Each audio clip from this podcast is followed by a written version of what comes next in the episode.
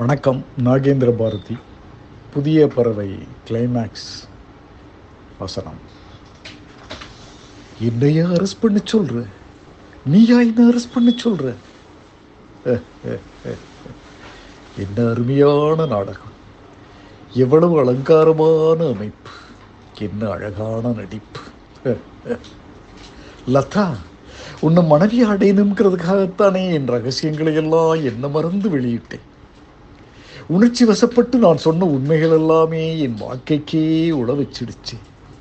உன் உதவியால் வாழ்க்கை வானத்தில் புதிய பறவையா வட்டமிட நினைச்சேன் லதா. என்னை கைது செய்ய நீ வேற எந்த வேஷத்தையாவது போட்டிருக்க கூடாதா?